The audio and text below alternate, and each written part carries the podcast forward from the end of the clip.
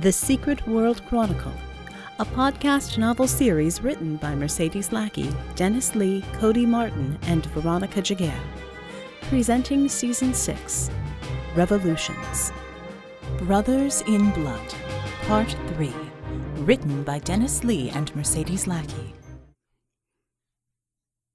As he waited for his tardy carrier to arrive, Doppelganger amused himself by snapping the thorns off of Red Djinni's neck, one by one, as one might do with flower petals.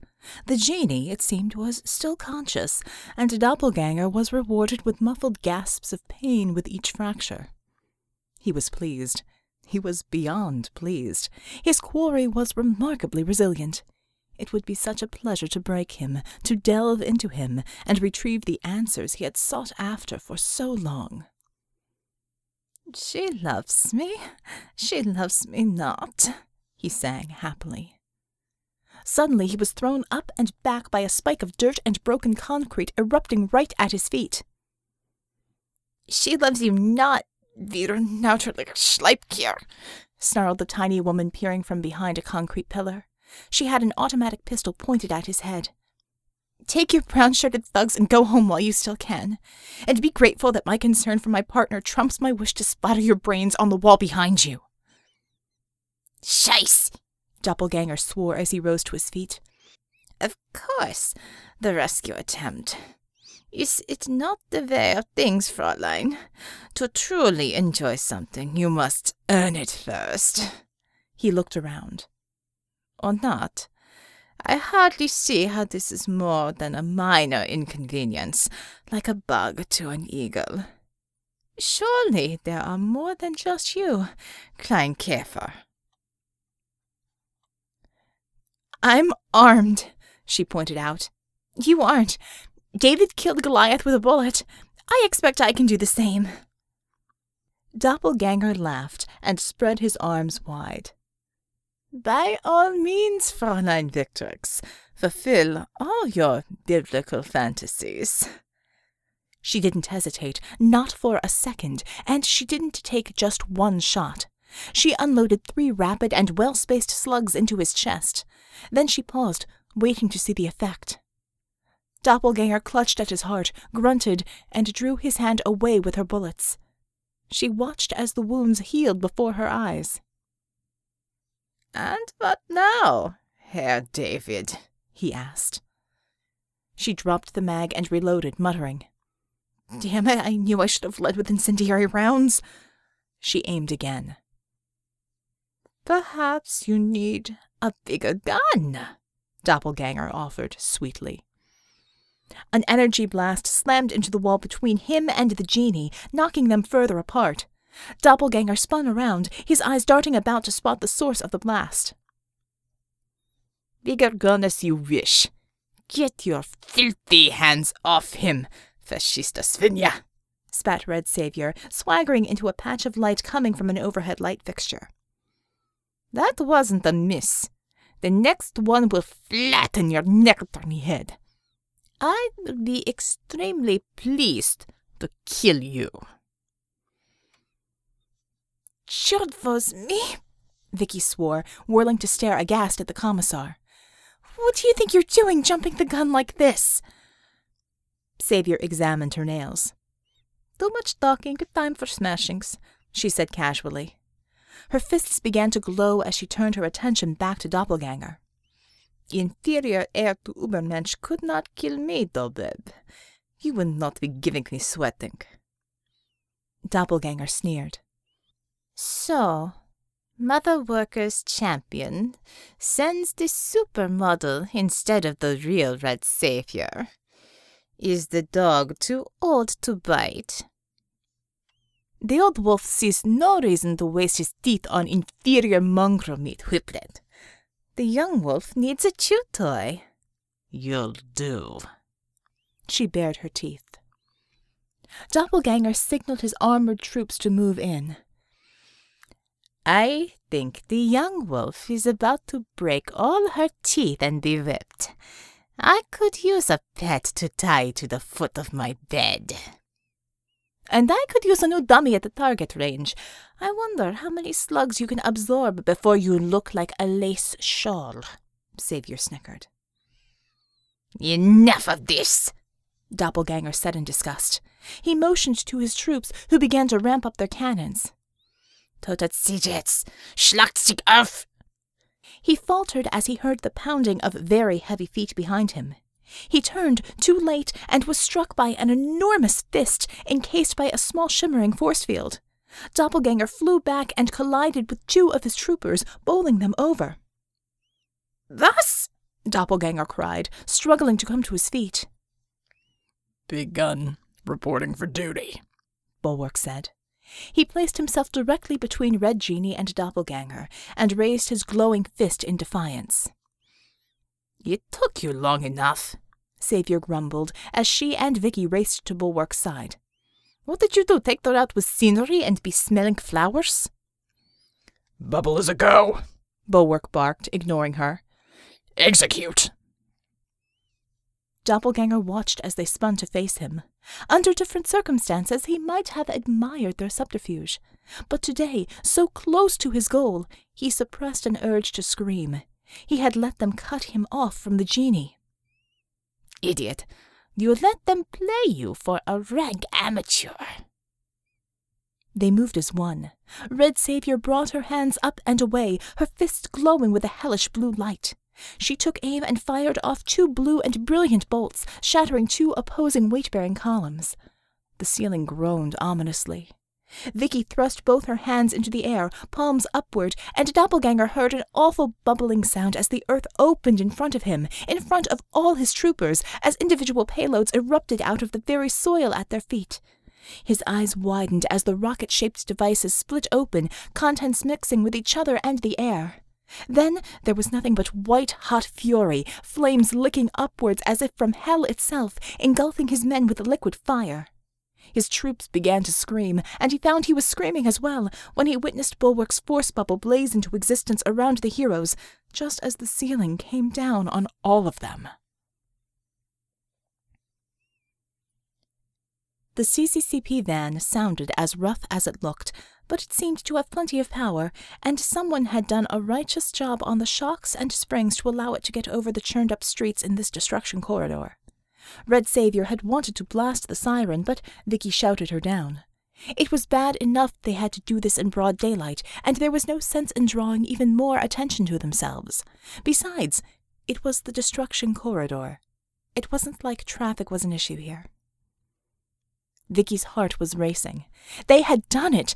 Bull had gotten out mostly on his own two feet, even though his trademark stoicism seemed to falter as he gingerly gripped his chest and sides.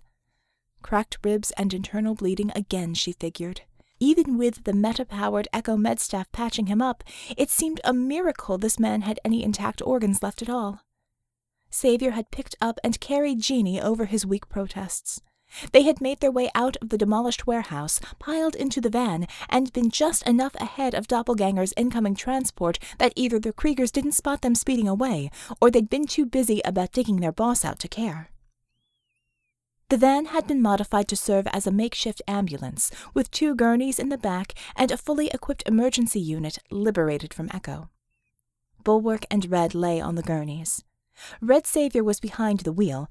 Vicky was too short to reach the pedals, and was perhaps enjoying her rare chance to drive a vehicle a little too much.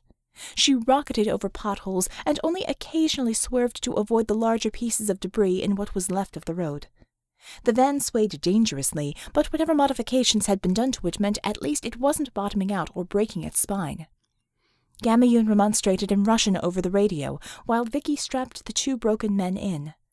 To save everyone the explosion that would occur if the two were presented to Bella, they were headed for the CCCP medbay and the tenderer mercies of Soviette. Anyway, it was closer, and any verbal flogging these two deserved, Vicky was going to deliver herself. She felt it was more than owed to her at this point. She had earned it, and by all the gods, she was going to have the pleasure of flaying them within an inch of their lives. She suddenly understood why Savior always grinned wolfishly when about to unload an excoriation. I don't know what the hell you two bucks were butting heads over that got both your panties in a wad, Vicky said, glaring at both of them as she belted herself into the passenger seat. But you, she pointed an accusing finger at Bull. You are a kibbutz disgraced as a Marine. Uh, I've got half a notion to call retired Master Sergeant Hosteen Stormdance down here from D.C. and have him break your goddamn saber over his knee. You should know better. No man left behind. That's right up there with Semper Fi, you moron. I don't care what the man on your team did to you, said to you. You don't leave him behind. You don't even think about leaving him behind, and you don't hesitate, and you know that. She turned to glare at Red. And as for you, you Osliep, you are yet, and I have just one thing to say. Stop being a kutyafadsa. We get it. You're a free bird, a maverick, a smartass, a loose cannon, all that, and a bag of stale chips. And we are tired of it. Keep it up, and I swear to Herney I am going to magic your mouth shut and have Bella feed you through a tube. Labagreal. Vicky slammed the divider closed, though she continued to shout curses from the passenger seat. Thankfully, her voice was greatly muted by the thick steel divide. Red counted profanity in at least two more languages, not including the three she had used on him Hungarian, Russian, and Romany. Romany? Where had she learned that one? Last he saw they didn't give lessons in the gypsy tongue in college. She's right, Bull said finally. What you said before disturbed me, gave me pause. She was right, Red croaked. Do me a favor. Don't ever tell her that. They lay in silence, entertained by the muffled sounds of Vicky's ongoing rant and Savior's persistent chortling. From the sound of things, Vicky had been keeping a lot bottled up for a long time, and she was letting it all out with the fluency of a dockside whore. You really thought about ditching me? Red asked. For a moment, yes, Bull admitted. But I didn't. No, Red said. No, you didn't. You know, she did pretty good back there. Was that plan hers? Bull nodded, wincing as the pain flared up in his ribs. She was the only one who could come up with it on the fly. She had the intel, the connections at her fingertips, and no time to explain it all. All she needed was a bit of a push. She did? Bull nodded again. Just a little one. I'd say she pulled through just fine. So, I wasn't pushing her too hard, was I? No. Bull said. You did a good job with her, Red. Vicky opened the slide again. And stop talking about me like you think I can't hear you, she shouted. Takami has pula in morti mati. She slammed the slide shut again. Savior was howling. Evidently, she knew Romany too. Six, Red said, shaking his head. Truly. Bull agreed. Hey, Bull? Red began, and paused. Just say it, Djinni. Thanks, Red finished lamely. And I'm sorry, man. Bulwark nodded, closed his eyes, and let himself pass out. His breaths came in short bursts. He seemed otherwise paralyzed, his body refusing to respond to the simplest of commands. They had dug him out from the rubble, the only survivor, and were carrying him gingerly to the transport where he finally fought past his rage and managed to order them to a halt. He lay on the litter and concentrated, willing his body to heal. His rescuers gasped, a strange, muffled sound that reverberated from their mechanical mouthpieces, as his burns reverted to pinkish flesh while his bones and joints set and righted themselves. Gingerly, Doppelganger swung his legs over the sides of his litter and stood up. He thought about obliterating them all for their tardiness, thought better of it, and told them to retrieve the remains of their fallen comrades instead. It wouldn't do to simply leave that sort of technology lying about. Bad enough that Echo and Dominic Verdigris had retrieved as much as they had. His former elite squadron had been fitted with the next generation of energy cannons. It would be a mistake to let those fall into enemy hands, and he had failed enough for one day. He strode lightly to the transport, a smaller and faster version of the gigantic death spheres, and pondered what had gone wrong.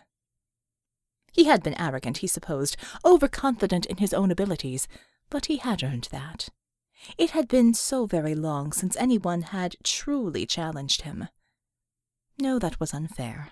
Alone, the Djinni had proven no match for him. He should have taken him easily, if not for the inevitable interference by his allies. Little bugs, all of them, but together they had bested him. He should have anticipated that, however. It had been the same in the war. These people never worked alone. No matter how much they cultivated the lone wolf image, the pack always came to the rescue. And the pack would never allow one of their own to fall without a fight. To best the Djinni, he would need to best all of Echo, it seemed. No, not all of Echo, only those closest and dearest to him. He needed Doppelganger grimaced. It would seem that game time was over. So much for fun. The pack will always come to the rescue, he mused. It was time to go to work.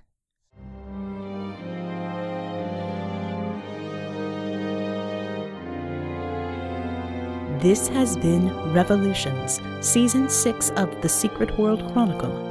The Secret World Chronicle is narrated and produced by Veronica Giguere, with music by Kevin MacLeod from Incompetech.com. Find us at www.secretworldchronicle.com, like us on Facebook, and circle us on Google. And as always, thank you for listening.